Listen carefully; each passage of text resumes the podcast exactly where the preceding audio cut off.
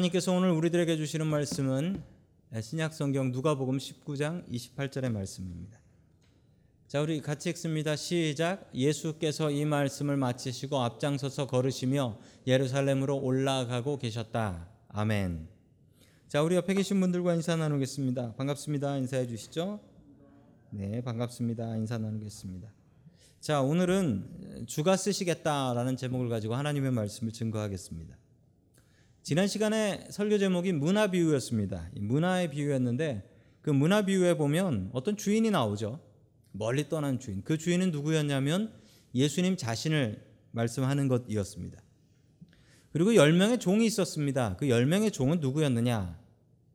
뒤에 보면 이 10명의 종이 12제자다라는 것을 알 수 있습니다. 그리고 멀리 떠났다가 돌아온다라는 것은 천국 갔다가 천국 가셨다가 다시 심판하러 재림하러 돌아오신다라는 이야기가 됩니다. 왜 그런 이야기가 되냐면 왜 그런 이야기가 되냐면 우리 28절의 말씀 때문에 그렇습니다. 아까 읽으셨던 말씀 있죠? 28절의 말씀을 보면 예수님께서 이 말씀을 마치시고 이 말씀이 뭐냐면 앞에 나왔던 문화 비유였습니다. 문화 비유였어요. 문화 비유를 마치고 나서 무슨 일을 하셨냐면 예루살렘으로 올라가셨다. 이 얘기는 십자가 지고 죽으시러 예루살렘 가셨다라는 겁니다.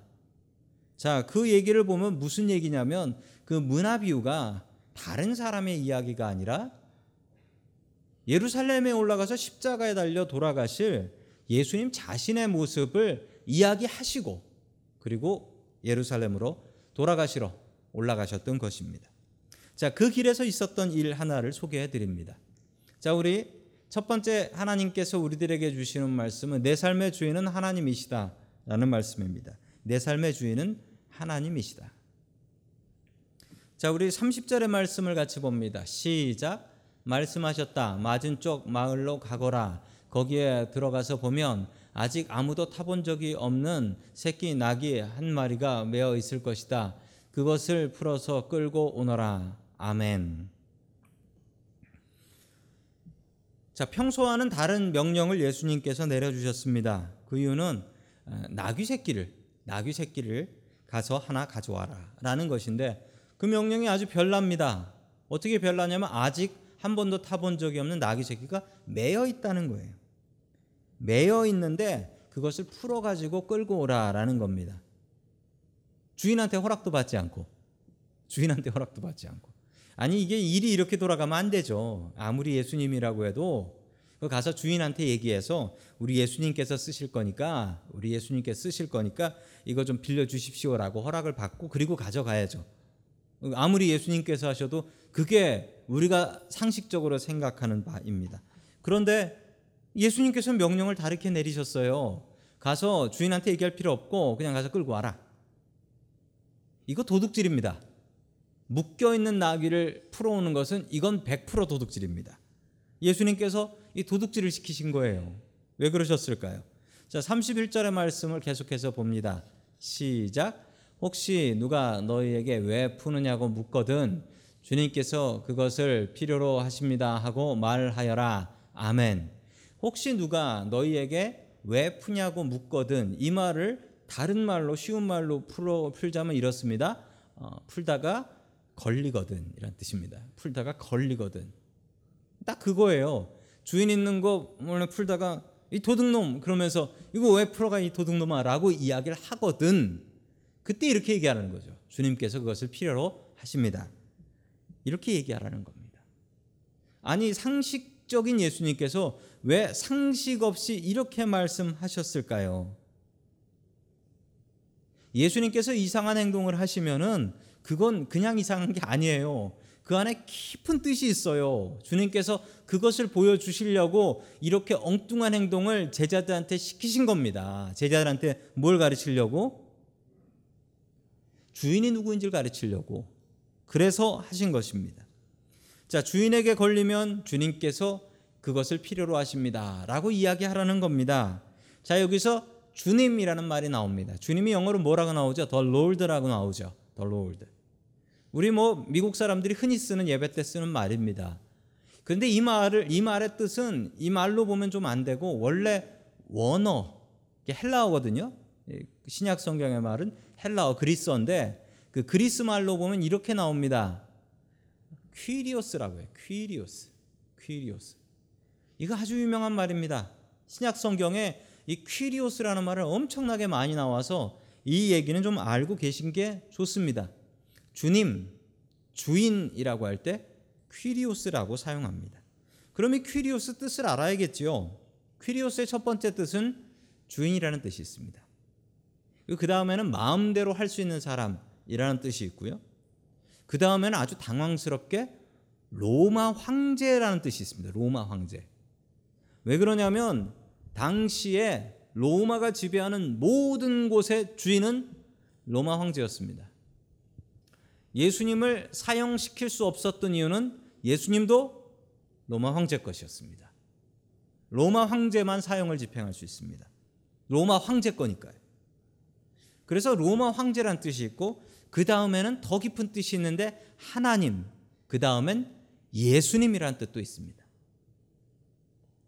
퀴리오스에는 그런 뜻이 있습니다. 신약 성경의 이 퀴리오스라는 말은 목숨 걸고 쓰는 말입니다. 그냥 쉽게 쓸 수 있는 말이 아니에요. 퀴리오스라는 말을 써요. 이 말은 그리스 말이기 때문에 로마 군인들이 알아듣습니다. 이 퀴리오스라는 말은 로마 황제한테 쓰는 말입니다.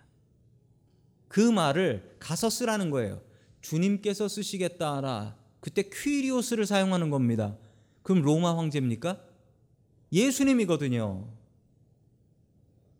즉, 이 말에는 아주 깊은 뜻이 있는데, 이 세상의 주인은 로마 황제가 아니고 바로 예수님이다. 하나님께서 우리의 모두의 주인이 되신다라는 것을 보여주기 위해서입니다. 자, 다시 앞에 얘기로 넘어갑니다. 아니 왜 예수님께서는 상식적이지 않게 먼저 주인한테 가서 우리 예수님께서 이거 필요로 하니까 좀 빌려 갔다가 돌려 드리겠습니다. 이렇게 하지 않고 그냥 무작정 갖고 왔을까요? 그걸 물어보고 가져오면 주인이 아니잖아요. 예수님께서는 자신이 진짜 주인이라는 것, 이 세상의 주인은 로마 황제가 아니라 바로 예수님이라는 걸 보여주시기 위해서 가서 도둑질하듯이 풀어가지고 그냥 오라는 거예요. 내 거 내가 가져가는데 허락받습니까? 그래서 예수님께서는 이렇게 명령하셨던 것입니다. 그 나귀 주인은 이렇게 생각했습니다. 저 도둑놈, 내 나귀를 훔쳐가는구나. 이것이 내 낙입니까? 하나님의 낙입니까? 이 나귀를 내가 낳았습니까? 내가 어떻게 나귀를 낳아요? 낳았다고 내 겁니까? 나도 내 것이 아닌데 만들어도 내 것이 아닌데 어떻게 이게 내 것이 될 수가 있습니까? 우리는 착각하고 삽니다. 내가 낳으면 내 것입니까? 내 자식이 내 겁니까? 자식 커가지고 집 나간 분들 있지요? 애들이 어렸을 땐 내 자식이라고 생각했습니다. 근데 집 나가고 나니까 어떻습니까? 그 내 자식입니까? 내 자식 아니지. 그냥 키워서 남 준 거지. 내게 하나도 없어요. 내가 무엇인가를 만들어요. 그럼 그게 내 겁니까? 그 재료는 누구 거였는데? 하나님 거였는데. 내가 한 건 조금 바꾼 것밖에 없지 내가 한 건 없습니다. 이거 다 하나님 겁니다. 다 하나님 거예요. 하나님 재료로 만들었습니다. 우리는 내 것이라고 착각을 하고 삽니다. 그런데 내 것이 아닙니다. 다 하나님 것입니다. 그것을 예수님께서는 제자들에게 보여주고 싶어서 제자들에게 이런 엉뚱한 명령을 내리셨던 것입니다. 진짜 주인이 누구신지 알게 하기 위해서 주님께서 쓰시겠다라고 이야기하고 허락받지 않고 그냥 갖고 옵니다. 제가 아는 어느 사모님의 이야기입니다. 제가 아는 어느 사모님인데 목회를 뭐 어렵게 어렵게 작은 교회에서 하셨습니다. 작은 교회를 하시면서 아들 하나를 딱 키우셨어요. 아들이 딱 하나 있었어요. 그 아들이 공부를 참 잘했습니다. 공부를 잘해서 좋은 대학교를 나오고 그리고 대학원을 의과대학 의사가 되고 싶어서 의과대학을 준비해 가지고 이 의과대학에 입학 허가를 받았습니다. 그럼 가면 되지요. 그런데 이 아들이 입학 허가를 받아놓고 갑자기 방향을 바꿔서 신학교를 가겠다는 거예요. 그때 그 사모님께서 이렇게 말씀하셨습니다. 그 사모님이 뭐라고 얘기하셨냐면 아들 뺏긴 기분이었어요. 아들 뺏긴 기분이었어요. 어렵게 목회하면서 아들 보면서 살았는데 아들 뺏긴 기분이었어요.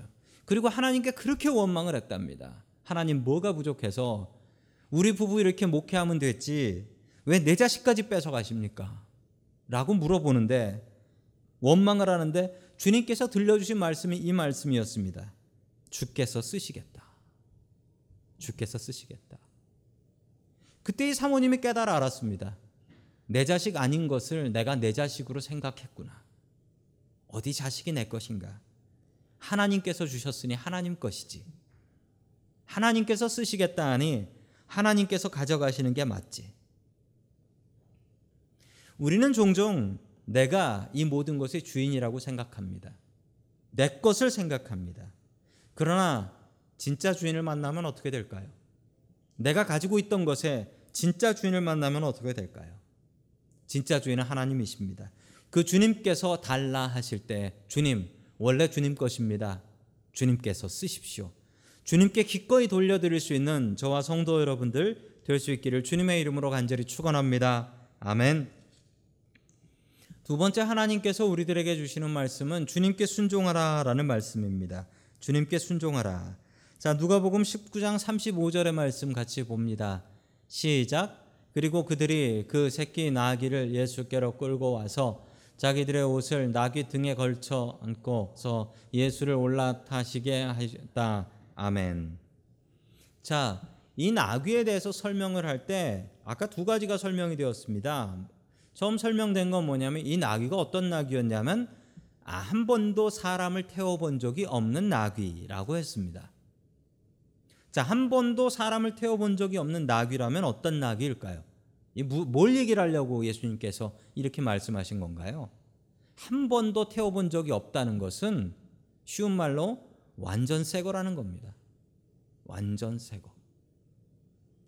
주님께서 쓰시는 것 완전 새 거였습니다. 자, 생각해 보시면 우리 주님께서 평생 이런 거 따지셨습니까? 어디 갈 때 뭘 타고 다니셨나요? 그리고 야, 이거 쓰던 거니까 나 안 쓴다. 새 거로 바꿔 와라. 이러신 적이 있나요? 없습니다.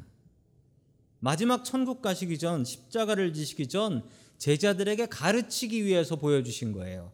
아무도 타본 적이 없는 것은 완전 새 것이라는 것입니다. 한국 교회에서 하나님은 완전 새 것을 쓰십니다.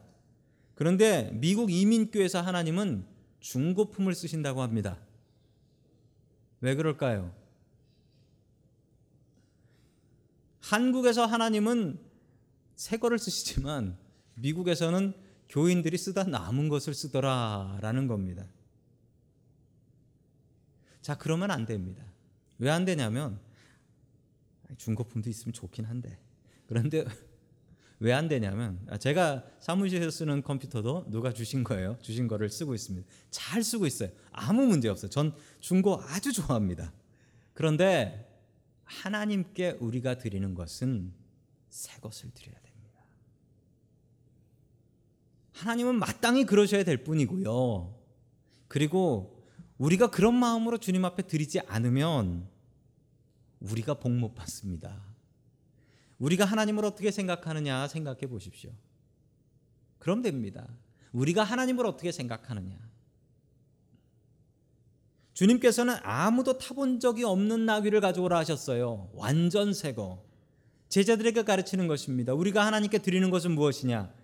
쓰다 남은 시간 아니고 쓰다 남은 돈 아니고 쓰다 남은 어떤 것이 아니고 주님을 위해서 딱 떼어 드리는 것 그것을 원하신다는 겁니다. 명심하십시오. 우리가 주님 생각한 만큼 주님도 우리 생각하십니다. 우리가 주님 앞에 드릴 때 새 것으로 아름다운 것으로 나에게 가장 소중한 것으로 드릴 수 있기를 주님의 이름으로 간절히 축원합니다. 아멘.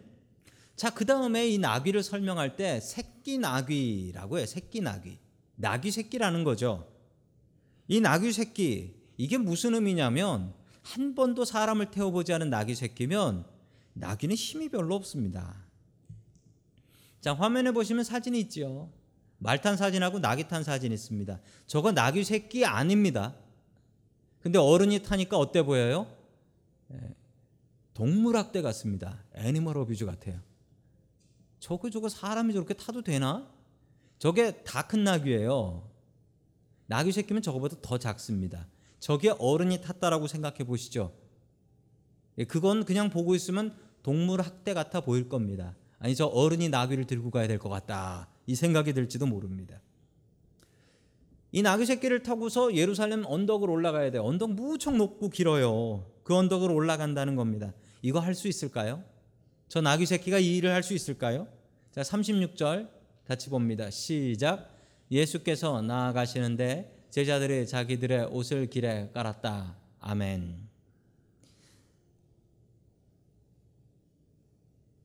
나귀 새끼가 못할 것 같았지만 이 나귀 새끼는 당당히 예수님을 등에 업고 그리고 그 언덕을 올라갑니다. 그 언덕을 올라가는 길이 어땠습니까? 기가 막힌 길이었습니다. 기가 막힌 길이었어요. 사람들이 자기가 입고 있었던 겉옷을 길에 칼펫처럼 깐 거예요. 칼펫처럼 왕 지나가신다고 칼펫처럼 깐 거예요. 그리고 옆에 있는 팜트리 종려나무까지 뜯어와 가지고 그걸 흔들면서 환호를 했습니다. 누구를 보면서 나귀는 아마 착각했을지도 모릅니다. 자기를 보고서 이러는 것으로 착각할 수도 있습니다. 착각은 하든지 말든지 그건 나귀 자유입니다. 할 수 있습니다. 우리는 걱정하지만 할 수 있습니다. 주님께서 우리에게 맡겨 주실 때 할 수 있습니다. 주님께서 우리에게 능력 주시면 나귀 새끼가 예수님 업을 수 있습니다. 종종 우리는 나귀 새끼 같을 때가 있습니다. 내가 이 일을 할 수 있을까? 이거 너무 과한 거 아니야? 교회에서 이런 일까지 맡는 것은 너무나 심한 거 아니야? 내가 이 일을 할 수 있을까? 시간 될까? 그런 생각할 때 있습니다. 그때 분명히 이 나귀 새끼를 생각하십시오. 할 수 없으면 맡기지 않습니다. 하나님께서는 할 수 없는 일을 맡기지 않습니다. 그리고 부르셨으면 당연히 능력을 부어 주실 것입니다. 내가 할 수 없는 과한 일을 맡았다? 그럼 능력 주십니다. 그건 100%입니다. 우리는 계획 없이 살아도 하나님께서는 계획 없이 일 벌리지 않는 하나님이십니다. 부르심에 아멘하고 순종하면 그 능력이 다 나에게 온다라는 것입니다. 그리고 이 나귀 새끼는 평생 처음으로 그리고 마지막으로 가장 호화로운 일을 해봤습니다. 어디 나귀가 카펫 밟고 갔겠어요. 사람들 환호하는 소리에 황홀한 경험이었습니다. 그 경험이 어떻게 가능했습니까? 될 법하지 않은 이 일을 아멘하고 순종했기 때문이었습니다. 이 나귀 새끼 이름이 뭘까요? 모릅니다. 이 나귀 새끼 얼마나 살다 죽었을까요? 그것도 모릅니다. 중요한 사실은 이 나귀는 이 영광스러운 자리에 참여할 수 있었다라는 것입니다. 이게 쓰임 받는 행복입니다. 우리의 인생도 마찬가지입니다. 한 100년 지나고 누가 우리를 기억할까요? 100년 지나고 누가 우리 내 자식은 살아남아서 나 기억하고 있을까요? 100년 뒤에. 200년 지나면 어떨까요? 나라는 사람 하나 있었는지 없었는지 그런 기록 있지도 않을 겁니다. 우리의 인생도 이 나귀와 같습니다. 지나가고 나면 아무것도 남지 않아요. 여러분들이 소중하게 생각하는 그 것들 100년 뒤에 나 죽고 나면 100년도 아니고 나 죽고 나면 그거 어떻게 될까요? 그거 다 나눠주든지 태워버리든지 내가 소중하게 생각했던 그것들이 오히려 다 없어져야 될 것이 돼요. 우리의 인생이 이렇습니다. 쓰임 받는 것이 행복합니다. 쓰임 받는 것이 행복한 거예요. 쓰임 받는 건 영원하거든요. 우리가 주님의 일에 쓰임 받을 수 있어야 됩니다. 주께서 쓰임 받 주께서 쓰실 때 쓰임 받아야 됩니다. 주님께서 주님께서 쓰시겠다 하라라고 이야기했을 때 아멘 기쁘게 순종할 수 있는 저와 성도 여러분들 될 수 있기를 주님의 이름으로 간절히 축원합니다. 아멘.